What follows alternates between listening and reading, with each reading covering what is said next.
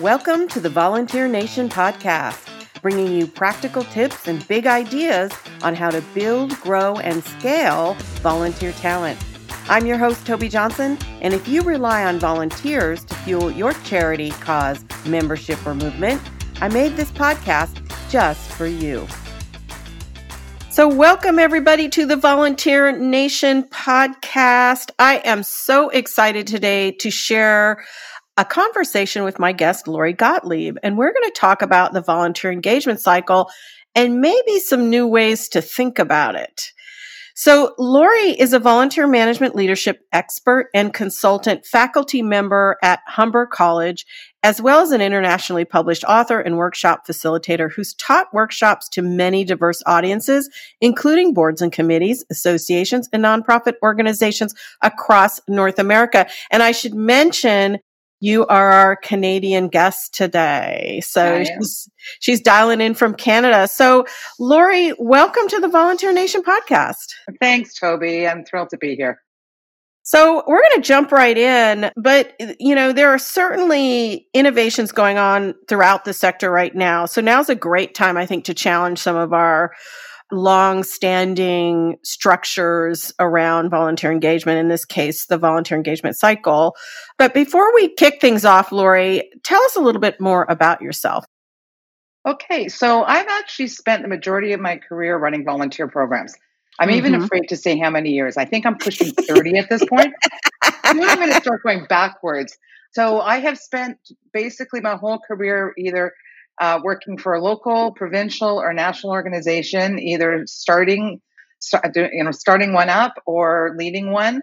I've worked in a variety of sectors, so I am hardcore volunteer management. The last five years or so, I've decided to go off on my own more permanently, and so I've been doing that, working with other nonprofits. Built and taught the Humber College Volunteer Management Program, got certified um, from Better Impact, and on the other side of the coin, I'm also a federal returning officer for Elections Canada. So, wow. Every, what I thought was every four years so far has been three in four years. I have been running an election.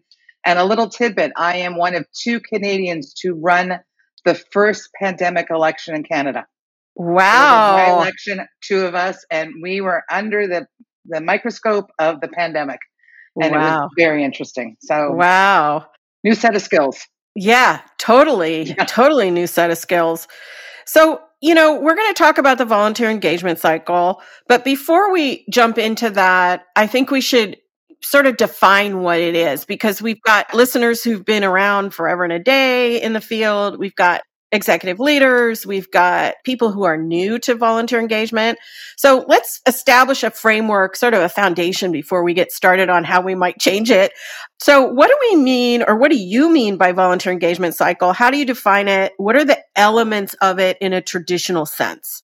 Okay, so I, I see it as a blueprint or a foundation of how a volunteer program needs to function at its core basis. So let's say the skeleton of a volunteer program. What mm-hmm. I found interesting was I was doing a little research. That particular concept or the concept that that we're challenging began in 2001. It was something from Volunteer Canada. I'm pretty sure it was Volunteer Canada that uh-huh. set the volunteer management cycle in a document with all of our leaders of the past. So Susan Ellis, Rick Lynch, Steve McCurley, Marilyn MacKenzie. I'm trying to think who is. That's how long I've been around. Yeah and so that was that that the foundation has been around for a long time but the world has changed so drastically that we're going to talk about that but basically it's the circle it's the from assessing for a job to recruitment and i'm going to use the words that that, that were being used recruitment sure super uh, interviewing or screening and interviewing mm-hmm. supervision mm-hmm. recognition mm-hmm. evaluation back to job design or assessment. Yeah. So, yeah. you know, we look at that now and I and I shake my head. And I've been shaking my head for a while now. Yeah. I mean, yeah. we shouldn't even be using some of these words. So I think the life cycle, it's, so it's really trying to map out through phases the life cycle of a volunteer from before when the volunteer role is or needs assessment. Do are volunteers even needed for this role? Absolutely. or these roles? Or this type of impact the organization is trying to achieve? All the way through exit and then back into redesigning. So it's a, a cycle that perpetuates itself. And it's so it's the skeleton that you know let's say you were starting a brand new program. That's where you got that's where you would start in theory. But then it's the skeleton. So on top of that there's these layers and even historically these the canadian code of volunteer involvement mm-hmm. nos you know the national occupational standards of volunteer management those have always used this framework as mm-hmm. the jumping off point so policies and procedures were around supervision policies and right. procedures around you know interviewing so not only is it a standalone but it also is something that has attached, you know, so like almost like a body. You've got the skeleton, you've got the muscles, you've got the skin and the whole thing. That's how that's how I see it. And I'm not saying that it's something bad, but I am saying that it needs to be looked at in a model that reflects the changing world. And some of those words like supervision, I cringe. Yeah, yeah. So what do you, what do you think's changed that requires us to take a look at these components of this framework with a new lens? Well, I mean, let's start with the, econ- the economy. Mm-hmm. You know, mm-hmm. let's start with COVID. Like the world is in a 10 year cycle. Everything that we do is cyclically about 10 years. Mm-hmm. And like I said, I'm pretty sure this program or, or this particular set of life cycle steps, I'm thinking is more than 20 years old. Okay. Mm-hmm. I'm pretty sure mm-hmm. you'd agree with me. Mm-hmm. So what's changed? Volunteers have changed. What they want has changed. The way organizations are being run has changed. Pandemic, you know, and from that, remote, hybrid, like all this new mm-hmm. kind of, you know, mm-hmm. things. The stay at home parent who needs to change hours. So the type of volunteer, what volunteers want, technology mm-hmm. has mm-hmm. changed mm-hmm. everything drastically. You know, the financial landscape has changed everything drastically. You know, mm-hmm. nonprofits mm-hmm. are, are struggling to survive. So there's a lot being thrown at the not for profit sector and organizations that are driven by volunteers. So these mm-hmm. smaller organizations are being affected heavily in terms of that, that whole concept of volunteer management because they're letting go of the volunteer coordinator you know, mm-hmm. or it's a part time volunteer coordinator. So even the way that volunteers are being supported is changing. Mm-hmm. Yeah, uh, yeah. There's a lot going on right now. That's what I'm saying. Timing is is everything, and I think the volunteer management cycle, mm-hmm. and therefore the sector, is in for some big, big changes. Yeah, yeah.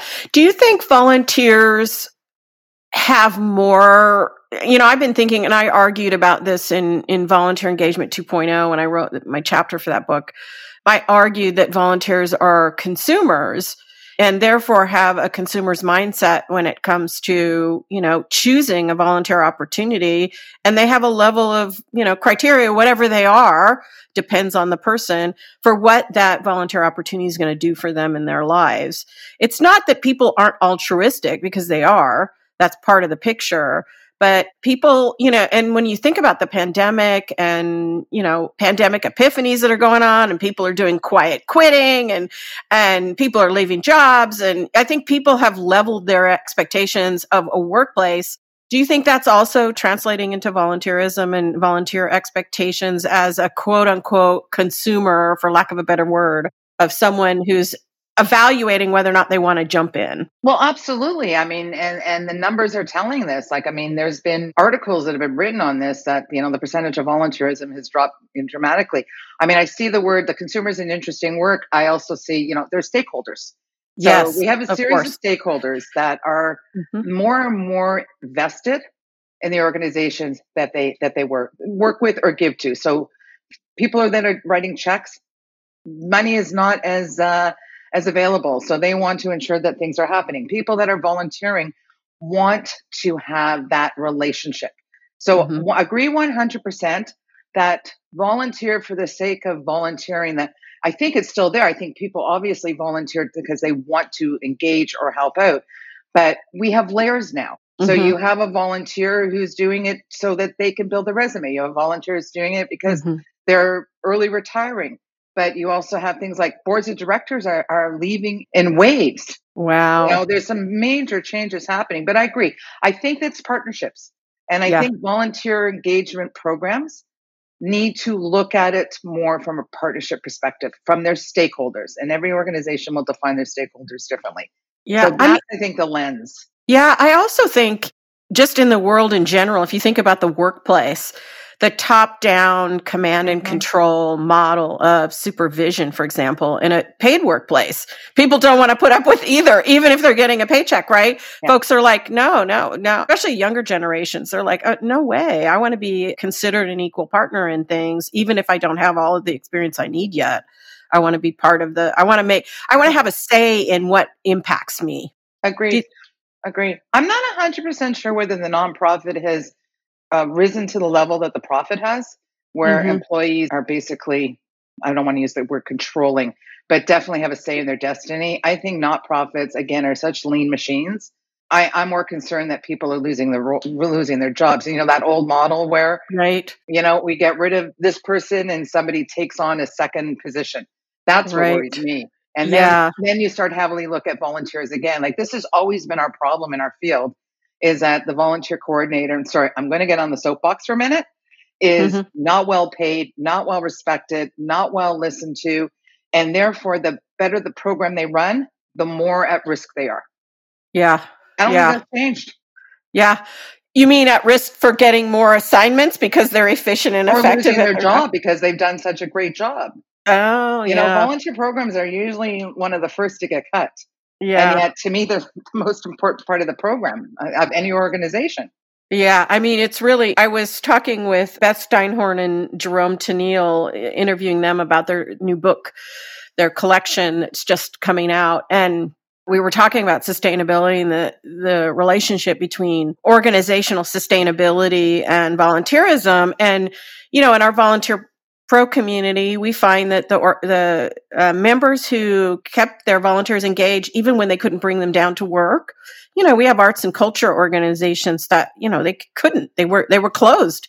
You know, the theater was dark, but they were still able to keep in touch and and engage their volunteers and their supporter network. And when time came to you know, turn the lights on, folks were there and said, yeah, absolutely, we will be here. And organizations that shuttered their doors and didn't maintain relationships are having a hard time building back. And so I think that's, you know, a really, you know, hard lesson about sustainability and uh, yes volunteers they may it may feel like it's not obvious the connection between your organization's sustainability and the volunteer corps that supports it but if you think about your organization as a entity sort of i like to think of it as a solar system with supporters all around your giant beaming sun the more support you have of all kinds, whether it be donors, volunteers, community partners, yeah, stakeholder engagement. Yeah. Yeah. The more yeah. you have, the more sustainable you are, the more Absolutely. resilient you are. Absolutely. So, which is why this model has to shift into more about support, yeah, partnerships, and less about that traditional. I supervise you. I interview you. You have to come in for to do orientation and training. You need yes. to do this. No, you don't. Like it's that that yeah. Routine. Yeah. Well, let's take a quick break. And then when we come back, we're going to get into it. We're going to go through each step of the traditional cycle and talk about alternatives. How's that sound? Sounds fantastic. Okay, so we'll be right back after this break with more on how we might reinvent the volunteer engagement cycle with Lori Gotlieb. So don't go anywhere. If you enjoyed this week's episode of Volunteer Nation, we invite you to check out the Volunteer Pro Premium membership. This community is the most comprehensive resource for attracting, engaging, and supporting dedicated, high impact volunteer talent for your good cause. Volunteer Pro Premium membership helps you build or renovate an effective What's Working Now volunteer program with less stress and more joy, so you can ditch the overwhelm and confidently carry your vision forward. We're back with our discussion with Lori Gotlieb around rethinking that volunteer engagement cycle that we've been framework we've been using for decades now. Let's walk through Lori each of the steps in that traditional cycle and kind of rebuild or rethink what are the key things that need to evolve in your mind at each step. let's start with role design. We talked about that before the break as one of our steps. What do you think needs to evolve there? So let's rename that first of all to assessment. Ah, so that because okay. it's bigger than the role description. Um, mm-hmm. Um, so I look at it as an opportunity to look at your program and as a whole, do maybe a little bit of a, a SWOT analysis, what your strengths are, what your weaknesses are, what your opportunities are, what isn't going to work, and then set some goals as mm-hmm. to what your outcomes are. How do you want the volunteer program to be part of an organization? And then from there, you look at the rules. And mm-hmm. the rules can, you know, I think what we're dealing with now is some customized rules. So mm-hmm. it's not, you know, the old day was here are the five things that volunteers do for our organization. You yeah. know, put the square peg into the square hole. And we yep. know over the past 20 years, there's been a bit of a shift. So we have, yeah, this is the job. But if you can only do part of the job, then you do part of the job, we'll find somebody else to fill in the other half of the job. Yep. Then we went into, okay, now you can do the job part time. We're not expecting a year for you to do the job. Now right. we're expecting you to do it in a way that works for you. Yeah. So now I'm looking at look at the independence of the role. What can be done if somebody's working from home? What, you know, can friendly visiting turn into an online support group? Can we scrap roles that were traditionally, this is what volunteers did. Mm-hmm. So there has to be a bit of a, of an assessment and that assessment is again cyclical. So as your organization goes through planning, so should the volunteer program. And mm-hmm. volunteer, you know, leaders or administrators should be part of that conversation. So while your board and your executive director and your leadership are doing strat planning, you should be too. Mm-hmm. So to me, role one, you know, that first part is your own volunteer management strategic planning. Yes. And I can't believe you said this because I've got to mention this. We are actually hosting the first week in December, our very first Vision Week. And it is a week of strategic planning where we take participants, our audience members, through a week of strategic planning. And the goal is at the end to have a strategic plan for volunteer engagement. And so it's like a multi, and we thought, you know what, what can we, how can we help our field get a handle on things because I, I, think most people don't even create a strategic plan. I mean, they may assess what roles they need, but they don't create, they don't work backwards from what are the organization's goals? Okay, how are volunteers going to roll up? How is volunteer work going to roll up into those goals? And what is a strategic plan I can give my leadership to say, like, look, here's the plan. Now I need resources for it. So when I'm asked about workshops and you know people are looking at what what topics they want for their workshops, my number one for volunteer coordinators is strategic planning. So great really? delight. Absolutely. How can huh. you run a program and how can you get at the leadership table if you're not thinking like them? If you're not thinking about, you know, what are the what are the outcomes? You know, I'm not I don't want to have a long conversation about strat planning, but you know, you take that piece of that volunteer management cycle and you flip it into strat planning for the volunteer program and you'll see what comes out is going to be so different. Your yeah. roles are going to be so different. Your timelines are going to be so different. So yeah, yeah. big fan. Yeah, Lo- I love, love it love too. Strat planning training. Love it. Yeah, I am like a geek for it. Okay, let's. So I will put a link in the show notes for this. We are really excited. It's the very first time we've given it a try and it's all online, which is hard to do sometimes. You know, I do like graphic facilitation and strategic planning, but that's all in, in person. But we're going to give it a, give it a go and see if people can move forward into 2023 with an actual concrete plan of action. You know, and what you are, did, you didn't even coach me. I didn't even coach you. I'm like, wait a minute, I got to mention this. All right, let's get into the second phase uh, or second step, which is risk management. Yeah. Let's talk so, about how we might evolve in that area. So, risk still stays as risk. Yeah. The question where we need to look at is as the roles have shifted into hybrid, virtual, mm-hmm. um, third party, online, training online, you know, as we move into the technological side of things, our ability to manage risk becomes a little bit more challenging because the volunteer is not physically in the building all the time. You can't watch it, see it, account for it. So I think volunteer programs are really need to focus on what are the realities of risks now. Yeah. Okay, so you got, I'll give you an example.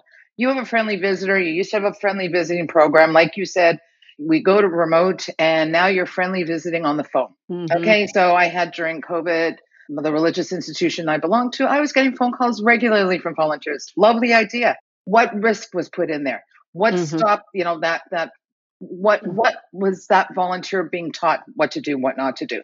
So mm-hmm. risk policies, procedures, manuals, orientation, training, that whole concept needs to be looked at from the lens of the different layers that we're working with now. So mm-hmm. we have volunteers that are in and volunteers are out, and we need to use technology better. Mm-hmm. So there's there's no reason why websites, your website, your volunteer management page shouldn't have a ton of risk material on there. Yeah, and there's risk. To, there's risk to people certainly risk to intellectual property there's risk to there's Financial also a risk, risk yeah. uh, there's also risk to reputation yeah. Yeah. you know? So uh, agreed you need to look at all levels and prioritize because you can't manage every single risk that no, comes along. the further you are the more arm's length you are for your volunteer mm-hmm. the more you have to give them the tools. Yeah. Okay? Because there is an accountability there's a due diligence so there are things that you need to do. So risk risk is related to assessment risk is related to role design risk yeah. is related to clients and how that relationship is is you know what is the all these different stakeholders so it's not that you know risk management as a title i still like mm-hmm. i just think writing a policy and procedure book that nobody sees that's sitting on a shelf and right. an orientation manual that is not really reflective of the time is not what I see risk as today. Yeah, I also think there's areas of risk that were not traditionally included in risk management. For example, equity, inclusivity and equity is not something that was really traditionally part of the risk management conversation. But when you think about your organization living into its values, yep. and if your values are diversity, equity, and inclusion, you got to walk the talk. And it will impact your organization's reputation if you're not bringing in and welcoming volunteers from all walks of life. So there's definitely, I think risk has become more nuanced. And even the way we mitigate and manage risk, for example, you know, with, with the DEIJ conversation, you could say, well, the risk is, you know, we, we're going to do volunteer screening. Well, that's great, but is it fair and equitable the way that you're determining the suitability of your volunteers and mm-hmm. who are you blocking from service, yeah. you know? That could be a great volunteer and is it equitable to people? So and everybody's got a cell phone. Yeah. Yeah, every everything happens in a second. Yeah, so it's really interesting the nuances of risk. I think it needs to be a much more nuanced conversation than it has been in the past, I think. Yeah. Yeah. Yeah. Let's move on to people's, you know, we hear this in our volunteer management progress report survey recruitment, recruitment, number one challenge always. So let's talk about how that might be rethought in our volunteer yeah. engagement cycle. Okay, I want to blow up that word. Okay? nice. Every time I hear recruitment, I go, you know, if I see we need you one more time. okay. So, you know, dear audience, do not call it recruitment. What are you doing? You're marketing. You yeah. are a strong marketing team. Mm-hmm. And if you look at the volunteer management uh, cycle as a business, which is where you should be, then that proactive word is marketing. And mm-hmm. you're looking at, you know, the five P's of marketing. What's the product that you're selling? What's the price?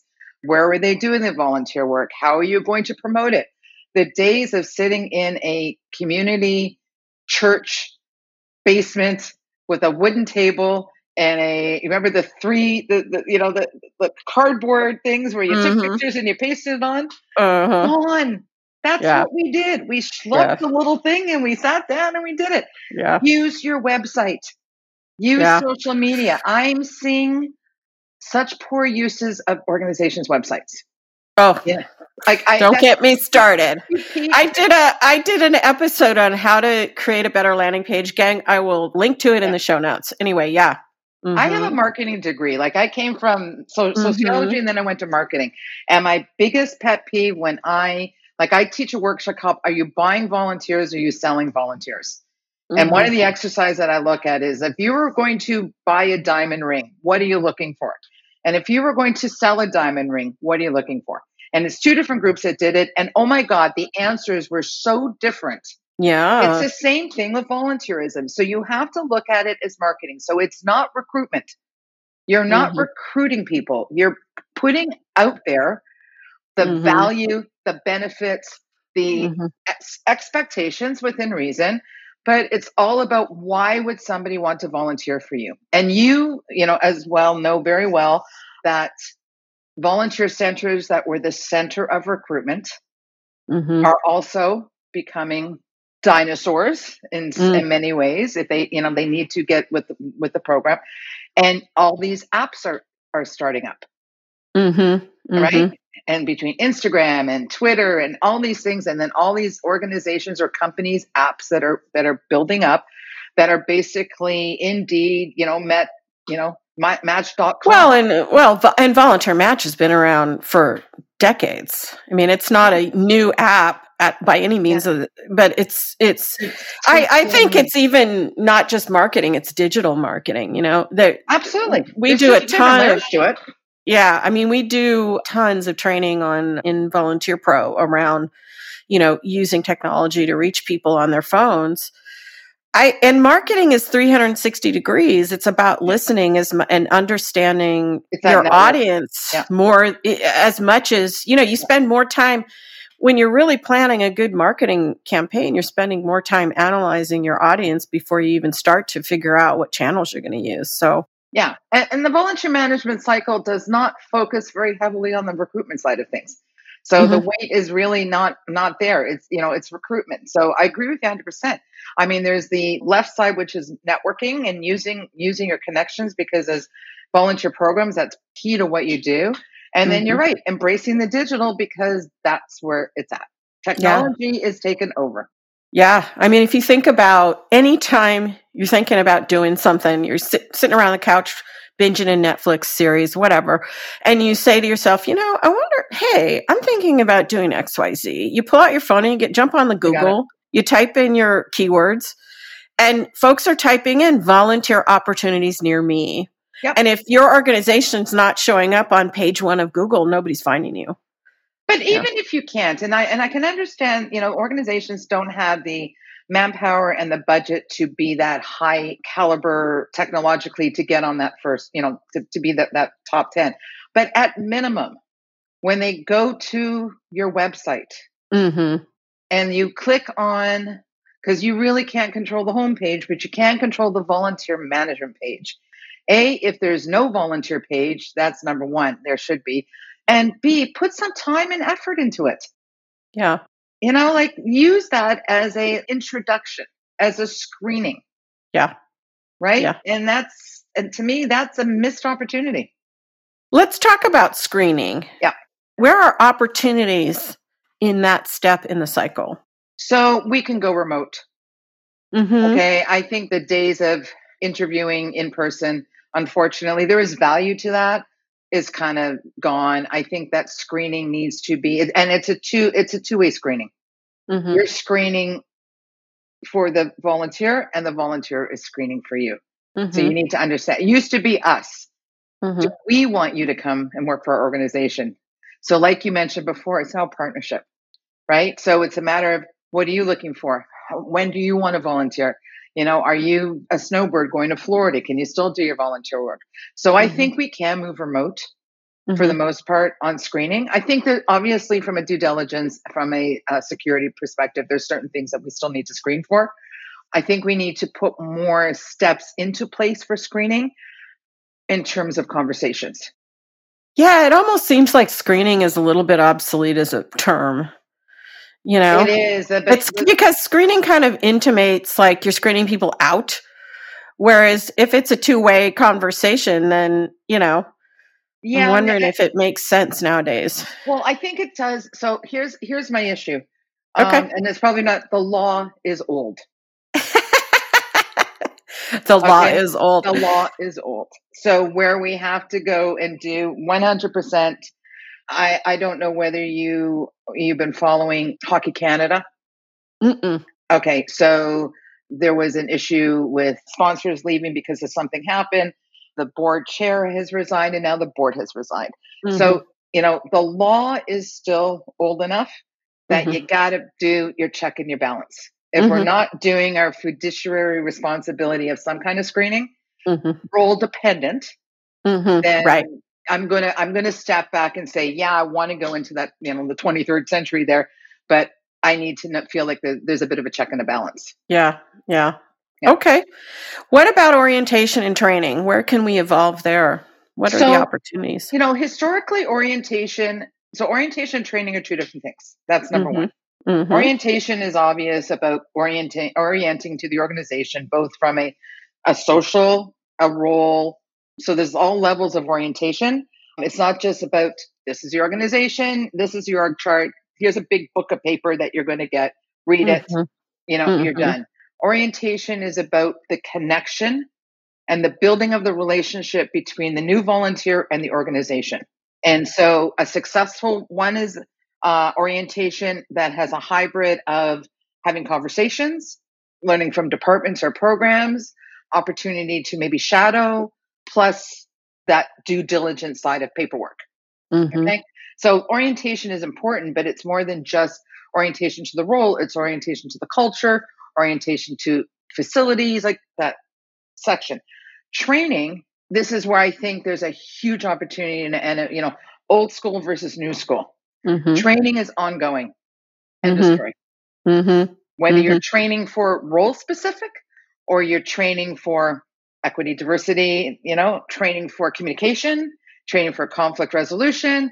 Tra- like there are so many opportunities to keep training so that your volunteers a are more vested and b are better learned to mm-hmm. help you run your role. Yeah. Yeah. So, and then take it online. I just finished training for um, i'm working for the municipal election next week. So toronto is having a election. They moved all the training online mm-hmm. yeah absolutely on demand we, we have learned covid if nothing else has taught us orientation and training do not have to be physically there. And we have to give up that concept of touchy feely.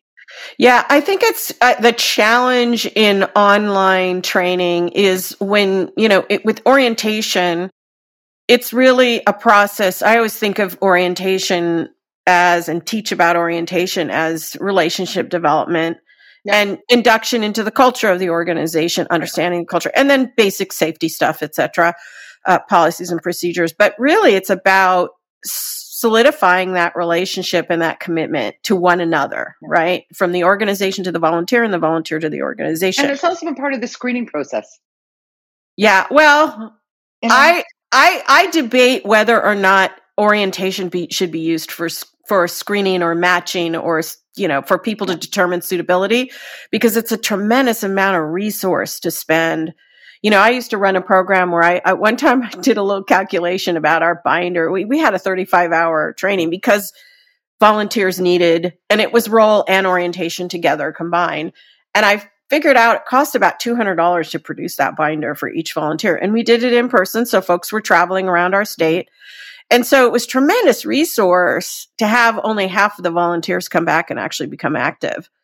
So I said, you know what, gang, we got to stop using training for screening because it just doesn't it's not a smart use of, of resource and it's not a smart use of the volunteer's time either if it's not a good fit right but technology so i agree with you but the beauty of technology is yes, it has minimized true. those costs yeah sure right? does so sure does. you know you could do a group orientation uh, you know through a zoom call and then do a workbook or whatever it is so that's that's a positive we've minimized certain costs when it comes to orientation screening and training by yep. using our websites better yeah yeah, you absolutely. But Let's talk about supervision and support at that step of the that's a big I mean it gets one. put in a it gets put in a step, but isn't it like all the way around the life cycle? I'm gonna call support? it retention. I'm retention. It's retention. Okay. It's all around the life cycle. Agreed 100%. But it's really retention. It's keeping volunteers engaged that want to be engaged. Volunteers do want to have a check and a balance. So supervision. You know, I, it's really hard to supervise somebody who is working, volunteering from home as a friendly visitor or storytelling or whatever it is. How do you supervise that? Well, you send a survey. That's not mm-hmm. supervision. Mm-hmm. So, you know, to me, it's more about that support and that retention part. And probably, you know, it's, it's really a layered situation. So, yes, there's some supervision in there, again, accountability. But B, it's how do we support your journey through this volunteer life cycle? Mm-hmm, mm-hmm. Yeah, I think I always think of retention as a result. And, you know, I, I've often asked years ago, I wrote a blog post once about volunteer wellness. Mm-hmm. Like, should we have volunteer wellness programs or when initiatives? And nowadays, more than ever, I wonder if this phase is really about that, about volunteers, helping volunteers achieve, you know, people are volunteering for a reason. I, I think it's they're working their way up the on a subconscious level up Maslow's hierarchy of needs. They're mm-hmm. mo- moving to self actualization as humans. Possibly. You know, people are living into their values, their values giving back to the community. Now, certainly people are getting other benefits as well. Yep. But, you know, you think about the more well people are in their volunteering, the more, the more their well being, being is cared for, the more they want to stay and the more they want to help. You know, it's an interesting kind of way to think a lens to look at it through. Obviously, it's not the only thing, but I always think about this this phase and how are we thinking about you know our the well being of our volunteers, especially with COVID, and it's just brought this to the forefront. But there is a psychology of volunteerism, and that's why I think field of volunteer management is so undervalued and so unique. Like I once I got into the field, I never left it because it throws everything in the into the pot. It mm-hmm. throws psychology, it throws sociology, it throws economics, it throws technology, all of it. And you know, you're the more you embrace your role of managing or this volunteer management life cycle, the mm-hmm. more interesting your programs can be. So I agree with you. Like, I mean, you know, at the basics, are we all just following Maslow's hierarchy? Is it about putting, you know, food and bread on the table? Or is it about, you know, being able to say that you've helped others and therefore you feel good about yourself? Who knows? Yeah. You know, who knows? Yeah. But, but that's always been like this underlining of why we do what we do. So that whole concept of supervision, you can supervise an employee because there's an accountability of a dollar here. You know, yeah. mm-hmm. I don't buy the whole supervision thing because let's say you, you mm-hmm. supervise a volunteer and you give them some criticism or some positive, criticism, what are they going to do? They're going to quit. Yeah. So I'm not really seeing it as supervision. Maybe milestone checks, maybe, you know, check-ins, maybe mentorship, maybe coaching, maybe, you know, who knows what we want to call it. That yeah. all can fit in there. But yeah. the whole idea yeah. of supervising now is I wonder, yeah, I've always had an issue with voluntary evaluations. Like, we're going to do an annual evaluation of your performance. Yeah. And I'm like, are you kidding me? First of all, in the employee sector, in HR world, an annual evaluation has become passe. It's not what cutting edge HR professionals do at all. It's more about the day to day. And I also think it's really about catching people doing things approximately right. I like to use like let's catch people you know positive reinforcement is really powerful and people do want to do the right thing so they do want to get feedback in the moment if there's something they can do better i ask a room of volunteers would you like to get constructive feedback so that you can do a better job they're all going to raise their hand you know sure. So, but it really, you know, the evaluative side of things, I'm like, well, what are you evaluating? Like, you know, it's like. well, I'm a fan of, I, I'm, I'm, I'm a fan of yours on that. I don't buy evaluation of volunteers. I buy evaluation of programs. Mm-hmm. Absolutely. Okay. And all these steps within a program. Are you successfully marketing? Are you successfully retaining? But to take a volunteer and do a you know, you're one out of five. You're like, I remember yeah. when, I was teaching at Humber and they had to do a volunteer evaluation. Oh my God, yes, no, yes, no, yes, no. No, it's about check ins, milestones. You know, yeah, you can evaluate a volunteer, but that's a conversation. So check in at the three month mark, check in at the, the one year mark. Like the whatever that conversation is, but it gives also an opportunity for a volunteer to tell you what he thinks. Uh, right. I mean, shouldn't the, the goal be to assess the volunteer experience, their experience, and and have the organization reflect on that and make improvements? Seems to me that's the better approach at that point in Well, at all points in the life cycle, really. I think at all points in the life cycle. Like I remember, you know, quick story.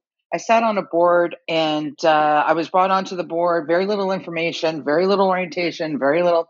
Anyhow, two years into the my board seat, I didn't like things that were going on. I, I was not happy with, with the direction they were going in. There were a few of us. So year three, I gave notice and I said I didn't feel like I was bringing what I thought I was supposed to bring to the table. So I handed my resignation. Do you think that the executive director or the board chair reached out to me in any way, shape, or form, or my friend who also had it in his resignation to ask me, yeah, why? Yeah, you know that whole offboarding thing. So 100%. To this day, I still tell that story because I think it was a missed opportunity and one of those like basic lessons learned of volunteer management 101. Yeah. Yeah. You know, it's not just bringing them on, it's taking them off too. Yeah. Let's talk about recognition as our final step. What are our opportunities there? And have you seen anybody doing this well? So, well, in, in recent years, it's really been about storytelling as mm-hmm. part of mm-hmm. recognition. So the concept of, you know, recognition as a step in the life cycle, you know, it's weird. That again becomes, it used to be one, uh, you know, prize fits all. Mm-hmm. Everybody mm-hmm. got the certificate. Mm-hmm. Everybody mm-hmm. got the little schmagegi. But, you know, that's gone. So what I'm seeing as recognition are again opportunities for education.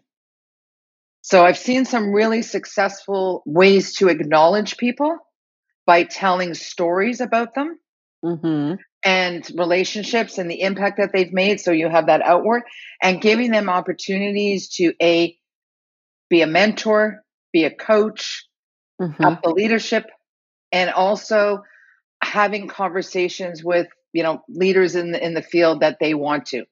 So mm-hmm. really, it's a bit of a hybrid. You know, to me, recognition is both acknowledgement, education, and kind of that that statistical. Because you did this, this is what happened.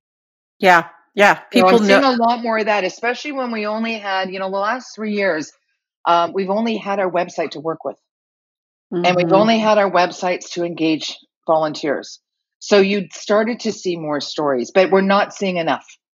Yeah, there is not enough storytelling going on to engage people more in the community. Yeah, I love the idea of storytelling as as sort of a way to make meaning of our experience. It really is. I mean, I, I think about my family and you know, we tell stories about my grandmother. I mean, she passed when she was 101 wow. and she had like 10 kids, 20 some great grandkids, 20 some great, grandkids. I mean, I don't even know how many. Yeah. And then 12 great great grandkids. Nobody, nobody can keep count, but we all share her stories over and over and over mm-hmm. again. And it's the way our family makes meaning of our lives because we're descendants and also of our values and the way we do, you know? So it's a way of recommitting to a culture, to a set of values. It brings us back together so I think it's a it's a fabulous. It, it, has multi level effect when you're doing when you're engaging in storytelling with volunteers. Yeah. yeah, absolutely. Let me ask you something.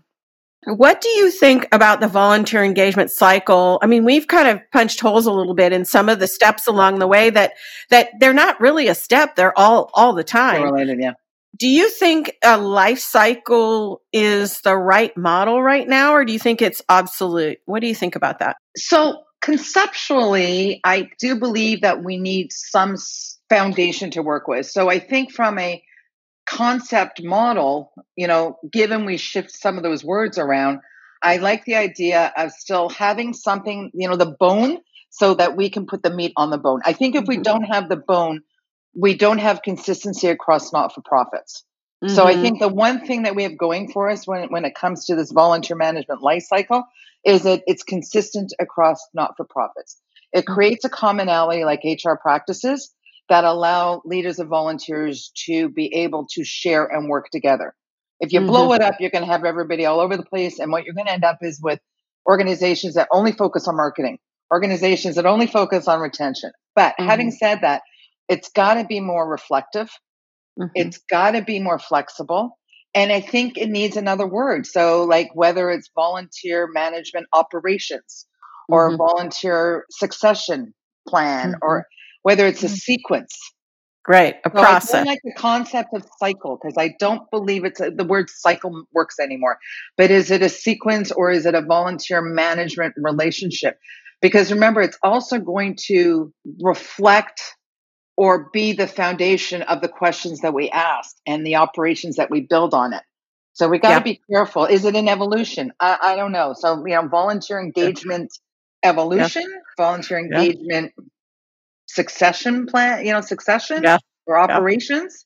Yeah, I, I think I like life cycle only in that you can think about the volunteer side of things, and you can think of it as a process of volunteers changing as well. But you know, there's the volunteer side of it. So I'm okay with the volunteer's life cycle because that's the relationship with an organization. But mm-hmm. from the mm-hmm. volunteer management side of that, is mm-hmm. that really what we're running? Is a life cycle or is it an operations? Yeah. Yeah. So get it from your side, from a volunteer side, it's birth to, you know, you know, I come on board, it is a life cycle or it is a it is a path. Yeah. Right? Volunteers walk a path. Mm-hmm. But from a volunteer management side of things, mm-hmm. I'm not seeing it as a life cycle. I'm seeing yeah. it as an enterprise. Yeah. Yeah. Yeah. Yeah. Excellent. Well, this has been fantastic, Lori. Just talking about not only this conception of a volunteer engagement life cycle, but also just the different steps and really calling into question. And you know none of this has been not a lot of consistency across the field. I mean some of these have been sort of solidified in terms of terminology. We talked a little bit throughout our conversation about some of the terms that might need changing nowadays. I think there's much more to come in the field just in conversation about where we can head. And you know volunteer engagement as a human endeavor human to human and really engaging communities in our missions in new ways volunteerism is the aside from you know financial contributions it's really the way the method or the pathway for the community to really get involved and have a say and understand what we do and share back out from our organization back into the community what we're doing. So it's still, I think, such a fantastic way to not only you know build on the sustainability of the organization but just to involve the community and and have the community have a voice in, in the directions we had and the services we provide so let me ask you one more question before we leave and i really appreciate you having this conversation with us and, and talking through how is it that we can make changes? What do we need to call into question um, about long held beliefs about our, our practices in engaging volunteers? But let me ask you one more question before we wrap up. What are you most excited about for the year ahead? Um, for me personally, it's about back to teaching and uh, and listening and hearing from people in the field. Mm-hmm. Um, you know, it's been a couple of years since I've done a lot of you know a lot of teaching because COVID really knocked the crap out of everything. Um, yeah. So back to engaging in not for profit yeah. because I really you know that that was a whole. Back to in person. Yeah. Just the concept. We've lost a lot of our emotional intelligence concept, the way the, the way yeah. we communicate with each other.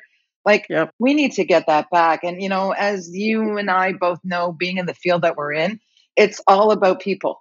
And when mm-hmm. you know mm-hmm. we've lost that that concept of people helping people, you know, mm-hmm. and people just engaging in partnerships, I'm looking forward to people kind of going back and, and helping others in multiple ways. So, yeah. But you know, the last thing I was going to say to you to answer that first question is, here's my soapbox people need to think outside the box, number one. But the new generation, I just aged myself, needs to be educated. You need volunteer management is not a field that you fall into like I fell into it. It's a field that has hard skills and accountabilities. And I think that I'm hoping that those that run volunteer programs will continue to take workshops, you know, listen to your podcast, you know, in person training, and build better relationships with their leadership. And don't be so afraid to come out of the closet, out of the out of the basement room, out of the kitchen. Like use those opportunities to be part of the leadership. That's what I hope. Yeah, yeah. So that's an invitation to those who are listening that are leaders of volunteers, but also some of our executives that are listening, it's a great time to have your leader volunteers or some of your volunteers come and have a sit down and have conversation once in a while about what's happening in the community and how the community wants to be involved. So great invitation to inspiration to make that happen. Lori, thanks so much for joining me today and talking through the volunteer engagement cycle, how we might change it, how we might evolve. And I hope it gives folks some inspiration to think in new ways. And it's okay to let some old stuff go. It really is. and embrace new, embrace different. Yeah. You know, the world yeah. is changing very quickly. So thank you very much. It's been a pleasure to be on the podcast. Oh. So thanks everybody for joining us for this episode of the Volunteer Nation. If you liked what we're talking about, I hope you'll share this episode with a friend or colleague who needs a little inspiration.